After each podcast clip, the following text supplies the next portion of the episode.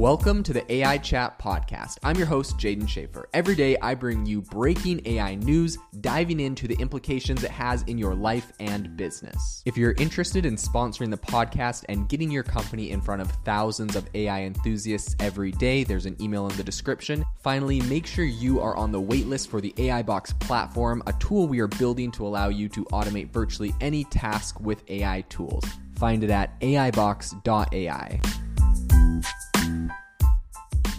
Today on the podcast, I want to take you on a nostalgic trip back in time to the early 2000s when there was another similar to ChatGPT kind of chatbot that came out that a lot of people don't know about. So I want to talk about the story of that, uh, what happened to it, and why I think that's important. So this the tool used back then was called Smarter Child. So long before ChatGPT came around, Smarter Child was the most, you know, impressive AI that many people had seen. And essentially, this was an instant messaging chatbot that I would say was a bit ahead of its time. So it essentially had the knowledge of an encyclopedia, it had a bit of wit, and it was added as an AIM and MSN buddies list, um, like buddy. So it was actually added to over 30 million people's friends lists worldwide back in the early 2000s. So obviously, this thing was incredibly popular. And for many people, it was their first kind of um, use of artificial intelligence, something that is obviously now used by everyone. So Peter Levitan is a co-founder of ActiveBuddy. That's a parent company behind Smarter Child, the actual chatbot. And he once said, quote, we were offering people something they never had before. When you talked to Smarter Child, it knew who you were when you came back. It was like your friend and having a computer friend then, and now it's fantastic. So I think by today's standards, Smarter Child would definitely seem very primitive compared to something you see in ChatGPT or Anthropic or any other uh, LLM. But this was back in around 2001. So the chatbot really was um, obviously, quite impressive. Is impressive enough to actually inspire investors to fund the development of Siri, which in turn, you know, paved the way for Amazon's Alexa and a lot of other AI assistants. And this was kind of one of the first steps. So I will also say though that not all of Smarter Child's creatives are creators are all as optimistic about the future of AI. Robert Hoffer, that's another co-founder of ActiveBuddy. He's kind of dubbed the bot father.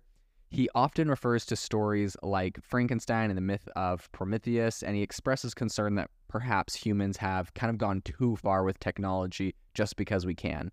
Um, a quote from him he said, It's wonderful that Smarter Child sort of opened the Pandora's box. Unfortunately, now I feel like I have a certain amount of responsibility to share with the world the good, the bad, and the ugly. So, what set Smarter Child apart, in my opinion, was its personality. Smarter Child was known for its kind of sense of humor that they had kind of programmed into it. And unlike the neural AI bots we see today, Smarter Child would respond with, you know, some with wit and sass and jokes um, to users, and it was they were essentially trying to push its boundaries. So if you know some kid came and, and gave it a, a naughty joke or something, it would ask it like, "Do you kiss your mother with the same mouth that you say that with?" Like it would just like I don't know, just say like funny things. So, anyways, nowadays a bot like Snapchat's, you know, my AI essentially would respond to anything inappropriate by saying, "Sorry, I can't respond to that." But back then, Smarter Child would demand an apology when it was treated poorly, or it would refuse to interact until the user apologized. it was like a completely different, uh, a completely different beast back then. In the words of Peter Levitan, he said, what the AI world is not delivering at this moment is really any personality or any soul. And I think that that may actually be um, intentional, right? They don't want people to think that these these AIs are sentient, and so they're really trying to sterilize the sterilize any sort of humor out of them or any sort of uh, personality or anything that people might uh, confuse for sentience because they just feel like you know then everyone's gonna be worried about them taking over the world when they see how advanced they are if they were actually sentient. So because of that, you're not seeing that. I think Smarter Knowledge had a knowledge base that was really impressive at its time. Active Buddy licensed data or uh, licensed data sets and databases from IMDb, the Weather Channel, uh, the Dewey Decimal System, Elias Sports, Yellow Pages, and Sony. And this really enabled it to provide a massive wealth of information to the users on demand. So today, you see people like ChatGPT and Google Bard, they essentially just scrape the internet and grab all the publicly available data they can um, through web crawlers. Back then, they would actually just get the licensing to use the databases, which is, you know, probably better, but they were then able to use it on demand and they had, you know, updates on real sports and real weather and real real events in real time, which I think is something that we probably could learn from today as we're, you know, struggling with ChatGPT's still 2021 cutoff, which is starting to seem kind of archaic when you look at other AI models that don't have that same limitation.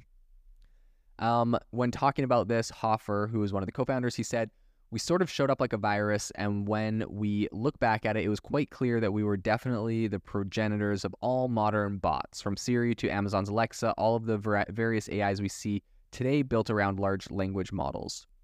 I think Smarter Child really had an impressive rise. They went from zero to 30 million users in less than six months. That's absolutely insane. Um, I think it became a phenomenon of the you know early 2000s and the internet.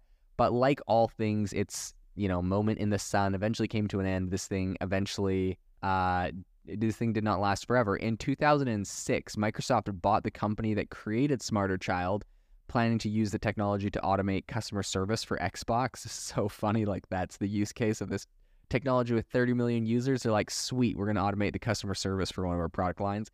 And this is obviously far from what this, you know, quirky chatbot um, had been used for, had been loved by millions of people for. So in the process, Smarter Child was essentially phased out, and by 2008, it was killed at Microsoft. So I think as we look to the future, um, some like Levitan don't believe AI will ever truly become sentient, while people like Hoffer, his co-founder, expressed fears about the Pandora's box that we might have opened.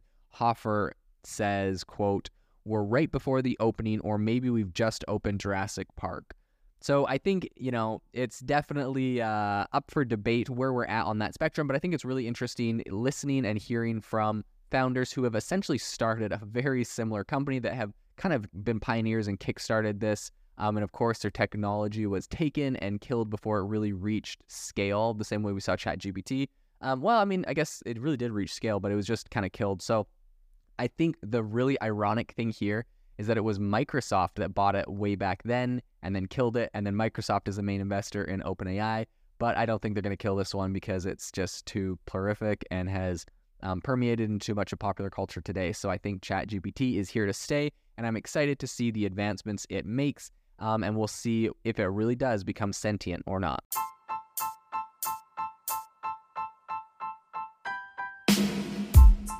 Thank you for listening to the AI Chat podcast. If you enjoyed this podcast, I'd appreciate it if you rate us wherever you listen to your podcast. And if you're looking for a innovative group of AI enthusiasts, make sure to check out our Discord channel and Facebook community. It's obviously a lot more interactive than a podcast where we can share software, tools, and prompts we're using in AI every day. I'll leave a link for those in the description below.